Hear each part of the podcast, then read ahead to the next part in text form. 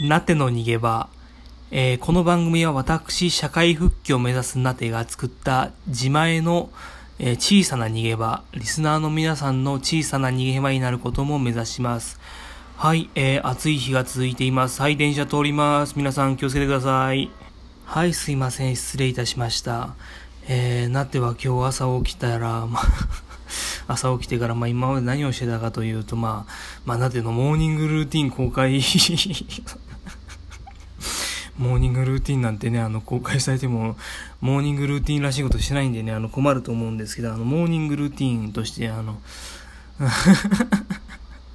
まあ、比較的結構長い散歩を朝するんですよね。あの、一応こう、メンタルのためにと言いますか、一応になってはこう、あの、精神疾患手前でね、あの、ようなね、あの、状況なんで、あの、それ それで、あの、まあ、長めの20分とかぐらいの散歩をしまして、で、まあ、その後に、あの、ちょっとね、あの、冷蔵庫のにね、あのね、そのね、もらってきたっていうか、その、まあ、もらってきたお野菜がかなり溜まっちゃってたので、あの、それをちょっとなんとかせなあかんなってことで、あの、あの、スーパーに出かけてきまして、まあ、調味料をいくつか買ってきて、ちょ、切れてたんでね、あの、調味料買ってきて、あと、まあ、ついでになんかね、あのこれね、本当にね、あのショックだったんですけど、まあ、そのお菓子買って、ちょっと出費がね、ついかさんでしまってね、あのね、で、こう、この、あと、その肉っぽいもの、その、うわ、ウィンナーとかベーコンとかなら結構安いじゃ、安いんですよね、やっぱ。その、ちゃんとその、ずっと置いとけるし。で、あの、ベーコンがね、あの、100g98 円とかそういうね、安めのベーコンを買ってきたんですけど、その、グラム数をちょっと取り違えてて、あの、売ってるこの大きさで 100g なんだと思ったらね、全然それが 100g 以上あったから、あの、普通にあの、えー200いくらぐらいでね、あの、280円ぐらいでね、それが2つだと、まあ、500円ぐらいですよね。あの、500円ちょっとぐらいかかっちゃってね、うわー、ちょっと出費あっちゃ、出た、出ちゃったなって感じで、ね、ちょっとね、まあ、いたんですけども、それでまあ、あの、家に戻ってき、まあ、その、シェアハウスに戻ってきまして、リビングで朝から、あの、あの、まあ、野菜を切ってね、あの、常備な、常備菜にして、あの、なんか簡単にね、あの、切った野菜は、あの、こう、みりんで、こうね、みりんオンリーで焼いて、そこにね、トマトもあったんで、そのトマト潰してね、あの、トマトのこの、汁がね、あの、果汁が、あの、みりんとこうね、合わさると結構いい風味になったりするして、で、そこにまあ塩コショウをかけて、まあ味を整えて、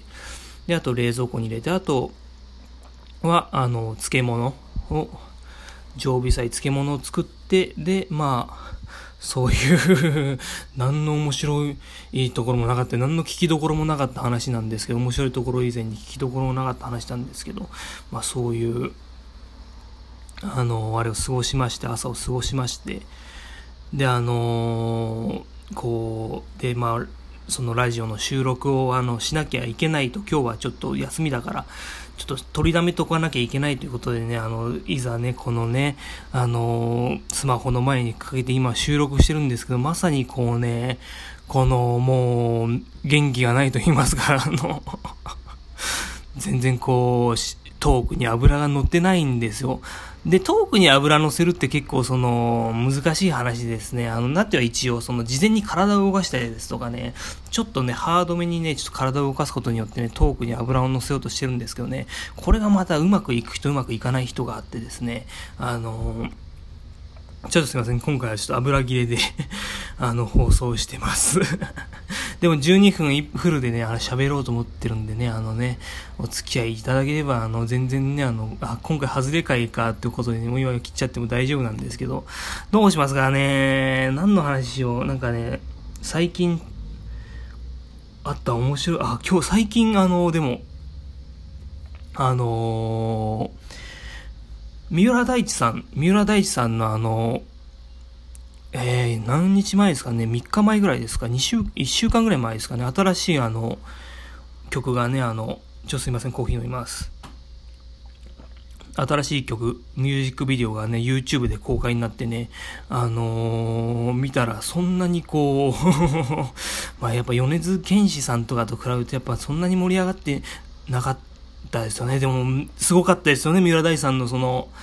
あの、ミュージックビデオのね、踊りもそうですしね、あの、まあ、その歌もそうですし、歌唱力もそうですし、また音楽もね、すごく良くて、あなんでこう、三浦大さんみたいな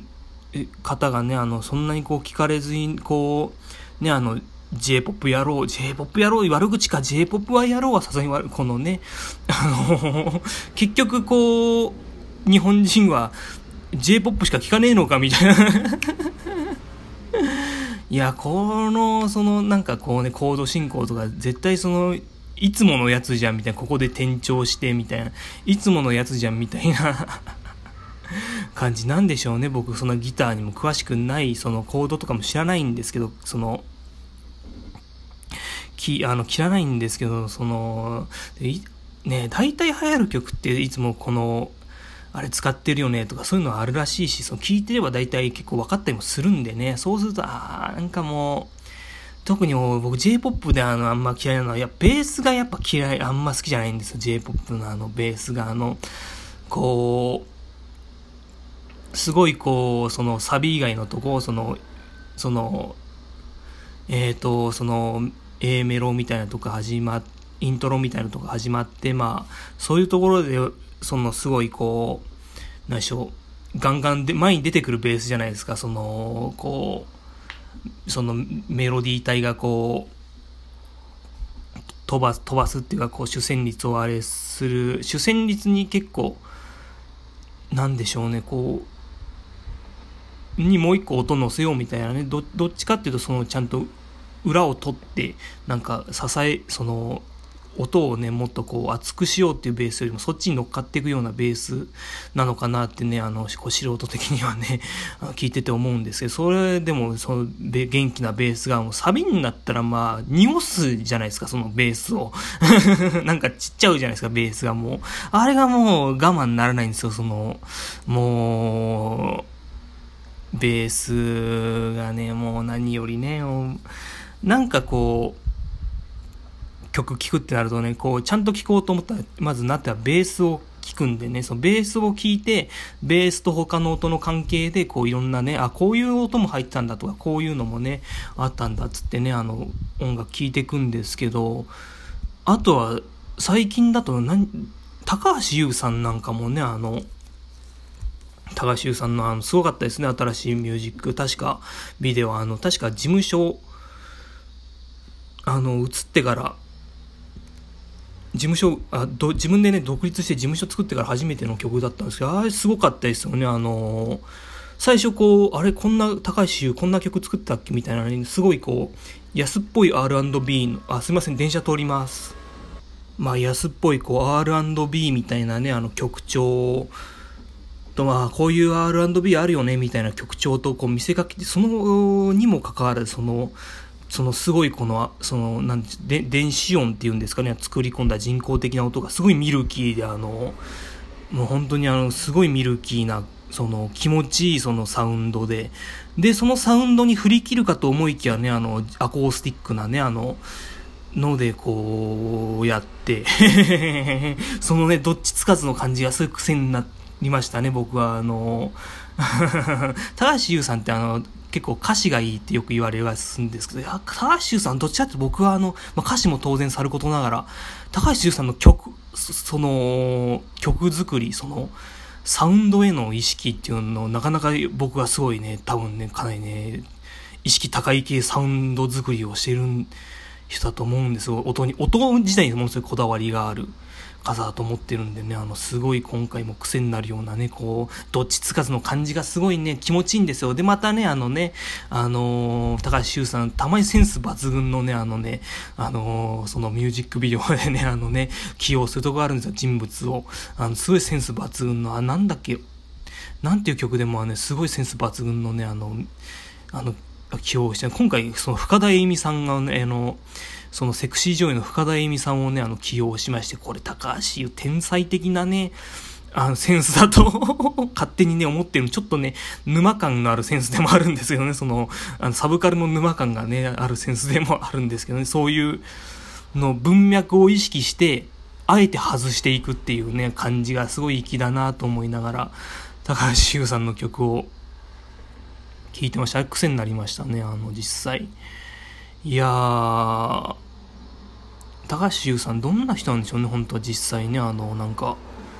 なんかいろいろ多分噂もあるんでしょうね。あの、結構厚化粧の方ですからね、素顔とかどんな感じなんだろうとかね、本当に経歴あれでいいのかなとか、でもその自伝とか出てたらしいですからね、まあ、経歴は多分合ってるんでしょうけど。まあそんなこんなであの話進めてきましたけど、ぜひ皆さん、三浦大さんと高橋優さん、あの、聞いていただいて、あの、このラジオで音楽を流すことは、これから先あんま多分、まあ、しとめはないと思うので、あの、ぜひね、YouTube で聴いていただいてですね、あこういう曲なんだ。Yours っていう曲ですね、三浦大知さんの曲は。ダンスすごいですよ。あの、三浦大知さんが語り出したらちょっと止まんなくなっちゃうかもしれない。ちょっと時間がない。でね、あれで高橋優さんの曲は何て言ったっけ？ルーム、ルームですかね。っていう曲でね、あの、本当にあの、すごいこう、二人ともね、このこだわりあって作ってる特に高橋優さんのこのサウンドへのこだわりが結構爆発した、あのー、今回楽曲だと思うので、あの、ぜひ皆さん、すごいですね。多分プロデューサーとアレンジャーの方のコンビネーションでやってるんでしょうけどね。あやっぱすごい良かったです。高橋優さんの曲も、まあ、三浦大さんの曲も。三浦大さんの踊りもね、またね、あのちょっとあのあのニュアンスも入れてきたと思うんです。あの、結構ポッピン的なね、ニュアンスをかなり強くされてね、あの、わかりやすくね、あのね、あのあ、ちょっと止まんなくなってきちゃう。こう分かりやすく、あ、すげえって思わせる、その、踊りでありつつね、三浦大知さんの以前からの、この日常動作のね、日常所作の所作の延長線上、あ、すみません、あの、時間です。あの、お聴きくださってありがとうございました。